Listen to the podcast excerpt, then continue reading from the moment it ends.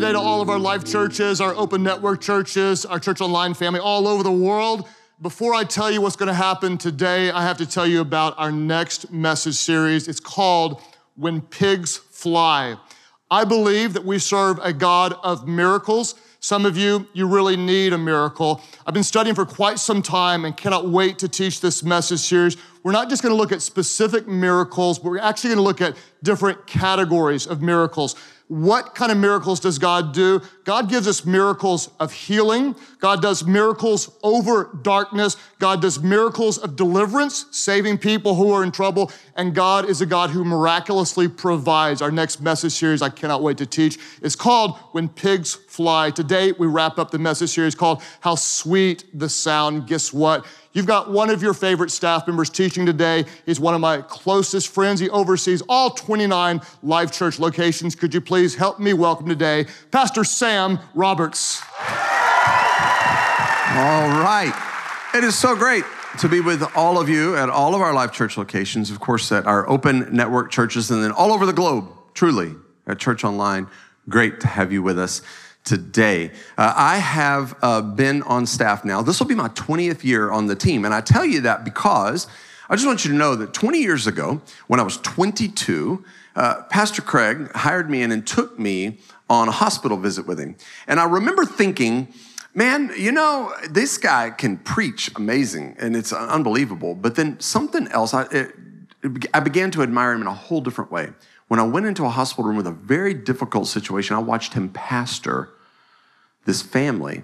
And I was like, that is unbelievable. And I want you to know something you may not naturally see is that he is an amazing communicator, but he is equally amazing as a pastor and pastors his family, his friends, this church staff, and ultimately this church. And he does it so well. We have an amazing leader, an amazing pastor. And Pastor Craig, thank you so much for uh, his leadership at our church. But I'm also under no illusion that he is not like the Yoda Jedi master of communication up here on stage. And I have to backfill this. And, and this is like, it's a tall order. I get it. I mean, I'm reminded by my own family. My son, Benjamin, who's 12 years old, comes to me a little while ago and he says, Hey, daddy, I need to go to Bass Pro Shop. I says, Son, there's a lot of stores you could get me to think you need to go to, but Bass Pro Shop is not one of them. What you mean to say is you want to go to Bass Pro Shop. He says, No, sir. I beg to differ. I need to go. And I said, Well, explain yourself. He goes, Well, you know, you're preaching soon. What does that got to do with anything? He goes, Well, you know, when you preach, it's, it's kind of tentative. I said, Tentative? What's so tentative about my preaching? And he says, Well, you know, I mean, you don't do a good job. Might be like, and I need to get some lures so I can fish to feed the family. I need to go to Bass Pro Shop. A few days later, he comes up in my room. He says, Hey, daddy, a girl asked me out. I said, She did. And what'd you say? He said, I told her to get in line. I said, Benjamin, that's tentative. I hope you're good at catching fish because you ain't gonna be catching any ladies with that kind of line. That ain't gonna work. And all the ladies said, Amen. Absolutely. Today, we are wrapping up an amazing series that we've been in entitled How Sweet the Sound where what we've done, if you're new with us, is we've taken these great hymns of the Christian faith and kind of contextualized them, brought a little bit of their meaning and understanding to the song. And what has happened amazing over these last three weeks is that this deep sense of God's presence and his just uh, teaching to our souls has come through these songs. And today will be no different. It reminds me how my dad used to tell me to son, music is good for the soul. It's good for the soul. Isn't it though? Music makes fun times funner and excited, and it makes those hard times sometimes a little more bearable of a good song that just ministers deeply to you. Music is good for the soul. Today, we're going to be looking at a song entitled, It Is Well With My Soul. Today's message is for those of us, well, perhaps actually all of us, because every single one of us have had to deal with loss, with um, suffering, with maybe an injustice, with pain, discouragement. Maybe you've ever questioned your circumstance and why you are where you are, or even asked the question, God, where are you. A key verse that what I want to do is just let this verse just is going to truly, I believe and pray that it will resonate so deep within you that by the time we get done today, this will overflow out of your mouth during the course of this week and coming weeks. And it's found in the book of Psalms, chapter 34, verse 18, where the Bible says that the Lord is close to the brokenhearted and he saves those who are crushed in spirit. He's close to the brokenhearted and saves those who are crushed in spirit. It is well with my soul was written by a guy by the name of Horatio Spafford. Uh, Horatio was a successful lawyer in Chicago, Illinois. Uh, doing very well, had five children, a son and four daughters, and was married to Anna. Now, Everything was going just fine for the Spafford family up until the point that his son gets pneumonia and dies. The loss of a child for a parent, I can't imagine the depths of pain, that in and of itself. But his loss continued. He then was a, he was a great lawyer and he had many real estate properties in Chicago that subsequently, the year later, got burned down in the great Chicago fires. All of his investments lost. Reeling from the loss of his son and then the financial ruin he endured, he decides with Anna to say, hey, let's just decompress and get away, go on a vacation. We're gonna take a European vacation. So they plan a trip with their four daughters to Europe.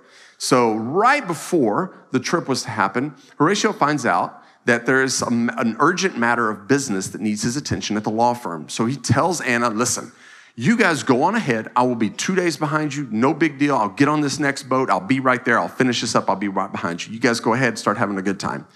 They get on the boat and start heading towards Europe. On the way, the boat is struck by another sailing vessel and sinks, drowning all four of their daughters. Anna is picked up by another sailing vessel on a piece of wreckage, and she is taken to Cardiff, Wales where she sends this telegram to Horatio. And it says, Saved alone, what shall I do?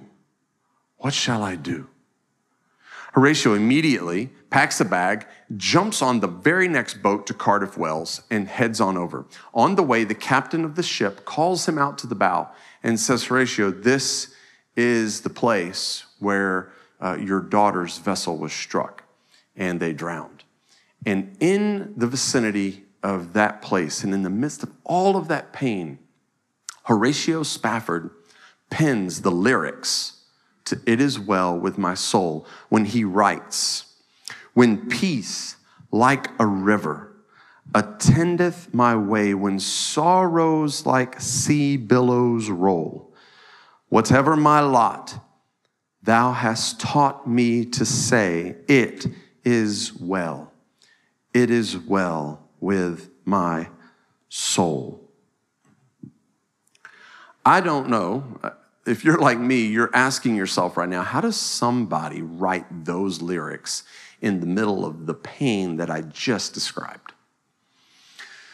The truth of how that occurs is very, very deep and very personal and very intimate, but is found in the psalm that we've talked about that the Lord is close to the brokenhearted and he saves those who are crushed in spirit. Perhaps today you find yourself in a marriage that you believed was going to go the distance, but the foundations of it are crumbling at your feet, and you're asking, What shall I do?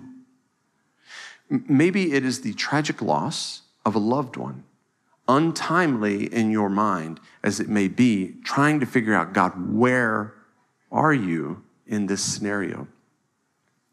Perhaps it's an addiction, maybe to a substance or perhaps images that you thought bothered everybody else, and everybody else was the people that were going to get addicted, not you, but now you find yourself addicted and you're scared to death. What is going on? You think. And what we need to understand that is in the middle of our pain, God is still present. In the middle of our pain, God is still present because He is close to the brokenhearted, and he saves those who are crushed in spirit.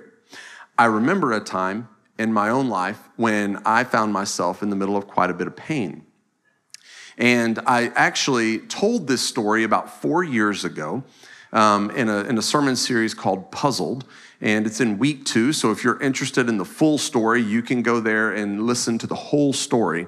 Uh, but about what happened was five years ago, I was going on a trip with my family, my wife and my five children. We all flew to San Francisco and we're going to drive up Highway 101, see the Redwood Forest, go to Cannon Beach, and then we were going to fly out of Portland. Great trip. Everything was going amazing until I didn't start, I started feeling bad. Uh, felt flu like, started feeling run down, things weren't good. So I go to the hospital, uh, went to the ER, and they drew a blood sample. And when they did, what they found was that my white cell count was actually critically low. And they immediately admitted me to the hospital and then transported me via ambulance from Seaside to Portland. I get to Portland, they put me on the oncology floor, which is the cancer floor, in an isolation room. Everybody coming in and out of my room was in gloves, mask, full garb, and I'm sitting there asking the question, what is going on? I just thought I had the flu. I'm on vacation. What is happening? And I finally asked one of the nurses, excuse me, I was like, listen, there's a lot of activity, but listen, I, I hate to bother y'all, but like, I got a plane to catch in five days. Am I, am I getting on that plane? And they looked at me and they said, Mr. Roberts, what you've got to really understand is that your white cell counts are critically low. Like, there's no way you're getting on that plane. There's no way.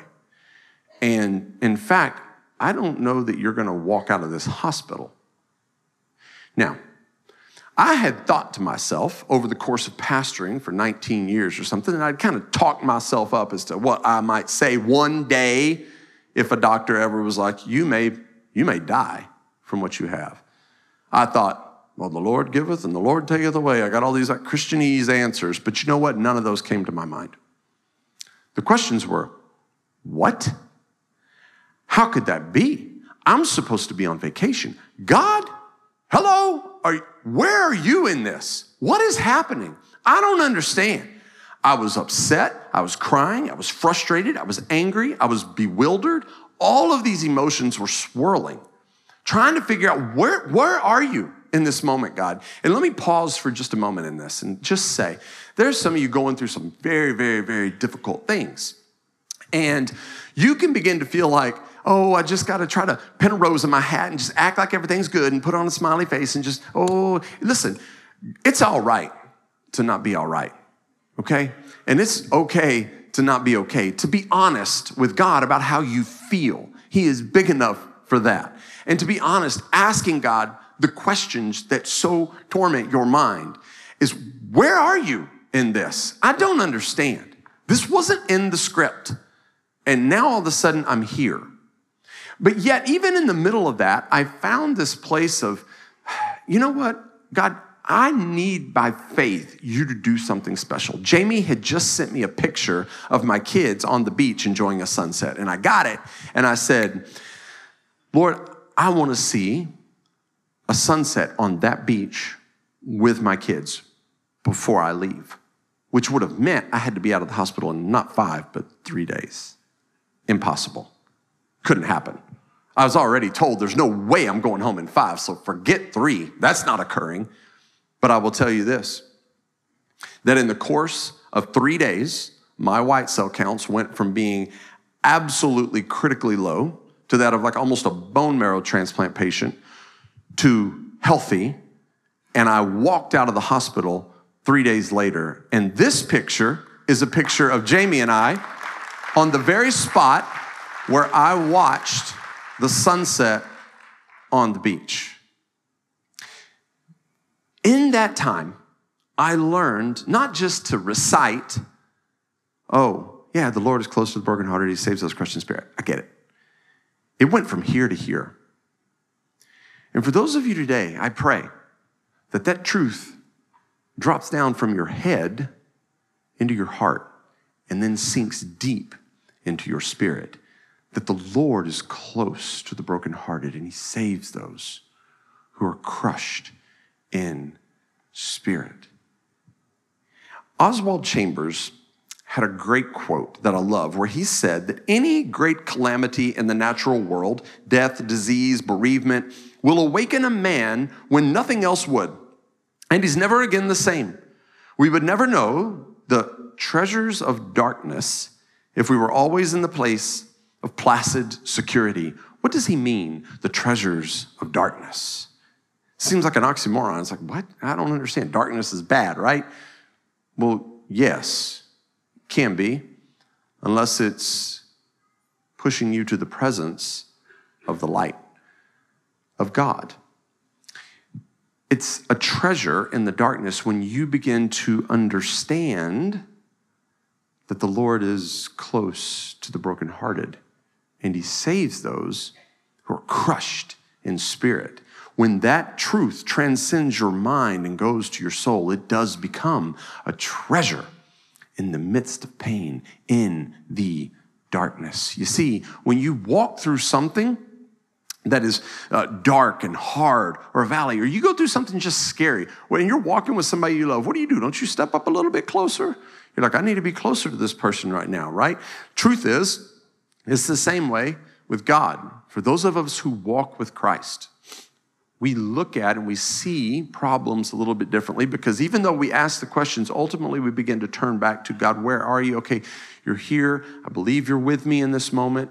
And you walk in it and you get nearer to God. Psalm 73 says that the nearness of God is my good. The nearness of God is my good. You could say that it's a treasure in the darkness.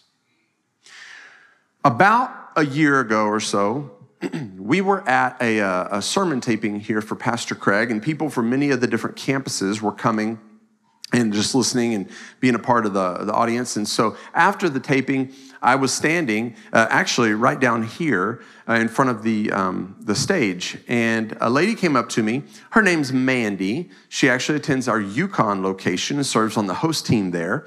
And uh, she came up and she just said, Hey, listen, I know you don't know me, but there was a, a message you preached that just truly impacted my life. And so she goes on to tell me that she had endured some significant pain in her life. Uh, she was um, uh, married, and man, due to just events, things happened and uh, ended up in a divorce with the loss of that relationship. And then she also had the loss of a child, which, again, those two things coupled together is so much pain and heartache. In the middle of that, she makes a decision. She says, I need a fresh start, fresh start. So she moves from Portland, Oregon to Oklahoma City. She said, I came and I, during the course of that transition, I got invited to Life Church. It was going to be Easter weekend, so I decided, hey, let's go. Why not? And so I go, and she said it was, it was good. There wasn't anything bad. She goes, but the problem was that I was so in such a place of pain and hurt and questioning and all those things that God talked about when I was looking out that window. It, she's just, it was hard to connect with God in that moment. And so I didn't come back. Sad to say it, but I didn't come back. And she said, But as people do at Life Church, they kept coming after me with those invite cards, and uh, one after another. And finally, I'm like, Okay, enough's enough. I'll go back. And so she said, I came back. And she said, You were preaching. And she said, You were telling a story about going on vacation. And I said, Yeah. And she said, So you start talking about being in Portland. And she goes, Of course, from me being there, I found myself being intrigued by it. And so I was just listening. And she said, But then it all changed. She said, You showed a picture. And I'm actually going to show you this is actually the message that you're seeing right now from four years ago. And that's the picture. And right there, I'm just talking about how beautiful the picture was, but it was the last place I wanted to be. And there's the picture of me. That's actually a picture outside of the view I had outside my hospital window. And she says, uh, When you showed that picture, I knew where you were. And she named the hospital that I was in. And I said, How did you know the hospital? And she said, Because, and her eyes began to well with tears. She says, Because that view that you had looking out of that window in your hospital room asking those questions of God were the same questions I asked and the same view I had when my child died in that same hospital. Coincidence? Listen, coincidence is just God choosing to remain anonymous. That's not coincidence. She goes on to tell me in that moment, God impressed a truth on my life that has forever changed me. He said to me in that moment, Mandy, I was with you when you lost your child. I'm with you today, and I will never leave you nor forsake you. A treasure in the darkness. But as for me, the nearness of my God is my good. The Lord is close to the brokenhearted.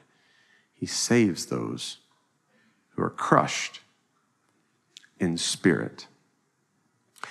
As I survey the context of the scriptures, and I look at all of these different biblical characters out there, it's amazing to me when you look at their lives, the pain and the hardship that they endured. And you could take any number of different characters. You could talk about Noah or Abraham, Isaac. You could talk about Moses or David or Elijah, Elisha, Peter, Paul. The list just goes on and on and on of characters who have endured pain and understood God's presence in the middle of it, but none, perhaps more profound, than that of Jesus. You see, Jesus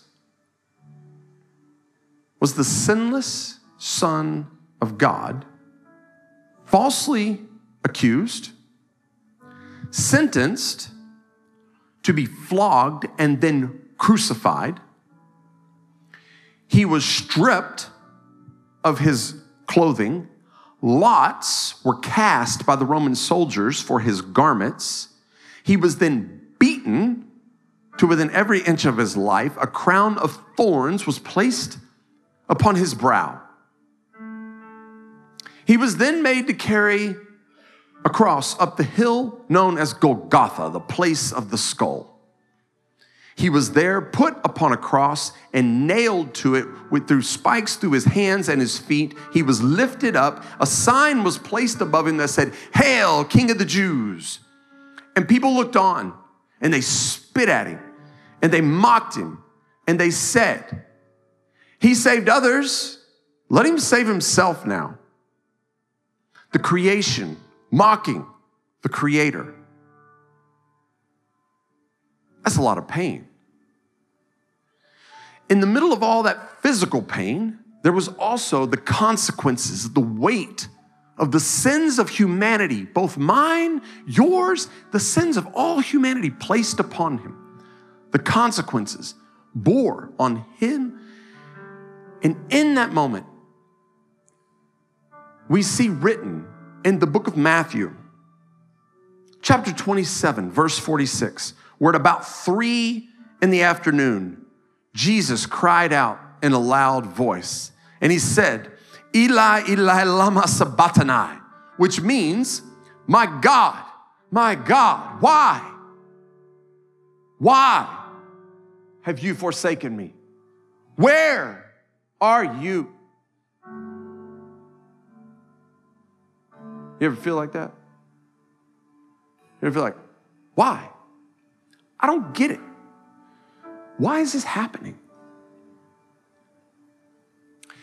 The truth today that we have to be able to allow to sink deep into us is listen, clearly, Jesus, when he says, My God, my God, why have you forsaken me? It has multiple purposes. Number one, in his humanity, yes, there was pain, significant pain. that he was enduring both physical and spiritual, the pain and the hurt. God, where are you? But even more profound than that is that in not only was he 100% man, he's also 100% God. And in his deity, he is proclaiming something far greater than God, where are you? You see, Jesus was rabbi. Rabbis in ancient times taught by saying the first line of a text that they wanted their followers or students to know. And in an oral teaching tradition, people spent copious amounts of time remembering and reciting scriptures. And so, by saying the first line of the scripture, they would know that everything underneath that flows out as true from that rabbi in that moment. It's kind of like in today's times, if I were to say the first line of one of your favorite songs, you would remember every single verse. And it's like it recalls all these thoughts to your mind about that song, where you were and sang all that. It would be true that when a rabbi would say the first line, that everything that came underneath that would be true. And in this moment, Jesus is pointing everybody who is watching his death upon the cross toward a prophetic and messianic psalm known as Psalm 22, where what we see is everybody there when he proclaims that truth. Everybody would have known that what I'm about to read to you would have been true in their hearing, and they would have seen that what they know now is the fulfillment of that psalm. Watching Jesus on that cross, he says, Psalm 22, verse 1 My God, my God, why have you forsaken me? But then it goes on. Why are you so far from saving me, so far from my cries of anguish? My God, I cry out by day, but you do not answer. By night, I find no rest.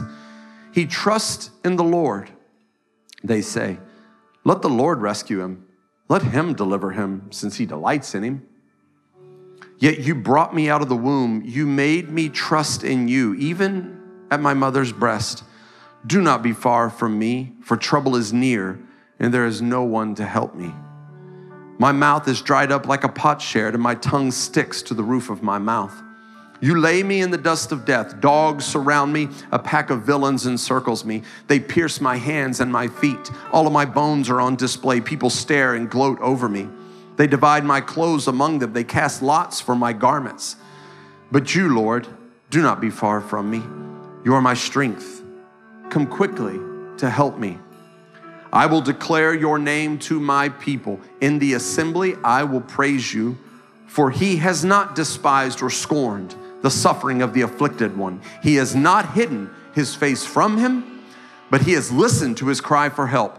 All the ends of the earth will remember and turn to the Lord, and the, all of the families of the nations will bow down before him. For dominion belongs to the Lord, and he rules over the nations. Posterity will serve him. Future generations will be told about the Lord. They will proclaim his righteousness, declaring to a people yet unborn, that's you and it's me, that he has done it. My God, my God, why have you forsaken me? Is not a question by Jesus of God's presence. It is actually a proclamation of his goodness in the middle of a trial. That in the middle of the pain, this is a treasure in the darkness, when the darkest hour of humanity was upon us, and the Savior of the world hung upon a cross and the world watched with bated breath as to what would happen. Understand this that there was no darkness of any tomb that could contain the treasure and the power of his resurrection, for he has done it. Jesus has died and risen from the grave so that we could have life. In the middle of your pain, God is still present. God is still present because He is close, close to the brokenhearted. And He saves those who are crushed in spirit. For some of you, many of you today, the truth of the next lyrics that I'm about to read is exactly why God has brought you here. To understand those truths is why Horatio Spafford can then write in this verse, My sin, oh, the bliss of this glorious thought. My sin, not in part, but the whole thing, is nailed to the cross. I bear it no more. Praise the Lord. Praise the Lord. Oh, my soul, a treasure in the darkness and in the middle of your pain, God is still present. At all of our locations, would you stand to your feet now? It is well with my soul.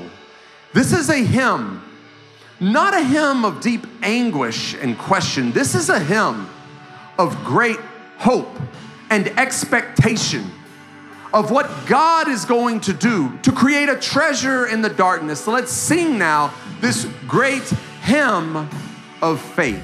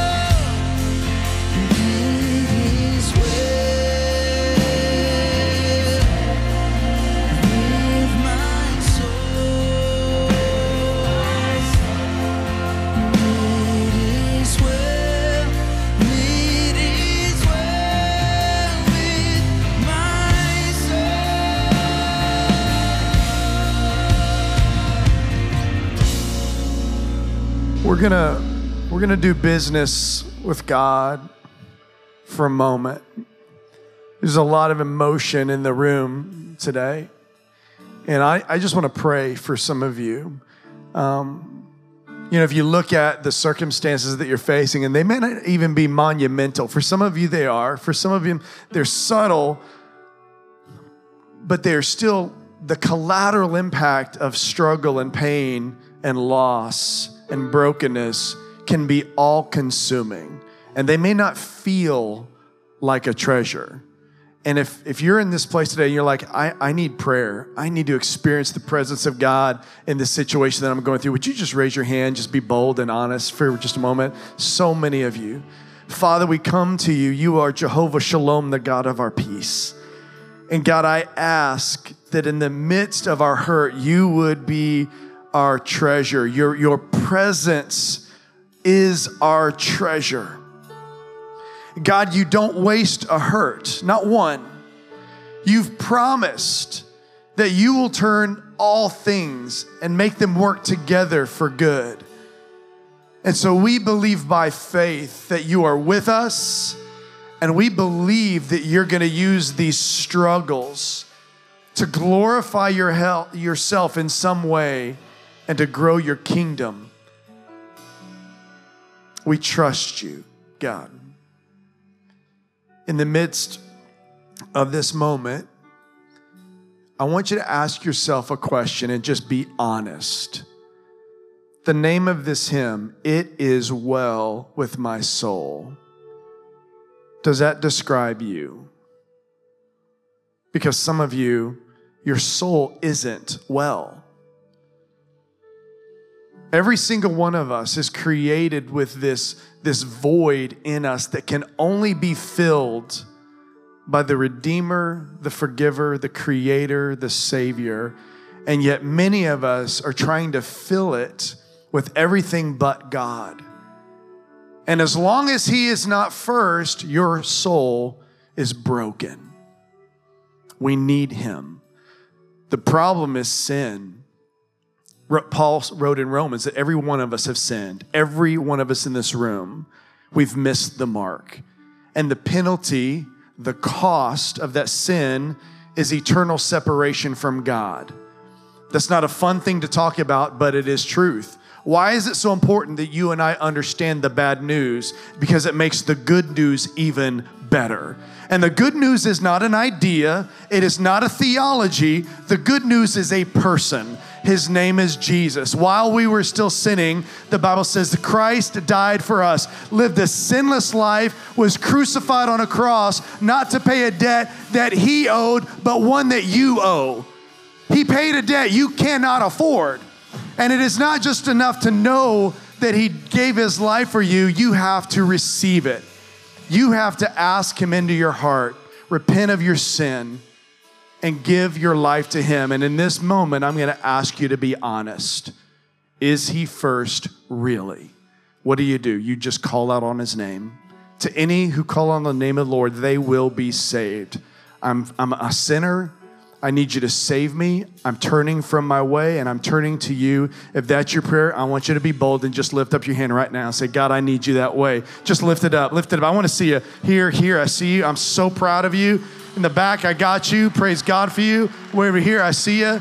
Hand lifted high right over here. Brother, God loves you so much. Others of you, Jesus, I'm saying yes. I'm saying yes to your grace. Man, praise God for you others of you. Man, so, man, all of you right over here, man, I'm so proud of you. Can we just celebrate the goodness of our God? Others of you, before we pray, listen to me. It's nailed to a cross, and I bear it no more. We're going to pray in faith, and then you become adopted as a child of God and forget of all your sin. Every voice in this room, pray this with me. Father, I need you. I've sinned. I'm asking you to save me. Jesus, I believe you died on a cross you did not deserve to pay for my sin. And you rose from the grave to give me life. Fill me now with your Holy Spirit that I could serve you always. In Jesus' name I pray. 10 o'clock. Can we just celebrate the goodness, the grace, the beauty, the treasure? Thanks again for joining us in today's message, a part of the series, How Sweet the Sound. You know, as a church, it's our honor to play even a small part in all that God is doing in and through your life, and we would love to continue with you on that journey. To find out what your next steps could be in your relationship with Christ, all you have to do is go to life.church/next. And we couldn't be more excited about our 29th Life Church location in Omaha, Nebraska. If you live in or around this community, we would love to see you this weekend, or we'd love for you to invite your friends and family on social media. For a full list of service times and locations for Life Church Omaha or any of our other Life Church locations around the United States, you can find that full listing at life.church/locations. Or we have a number of live experiences happening throughout the week at Church Online, and you can join us there as well. Thanks again for joining us today. We'll see you next time.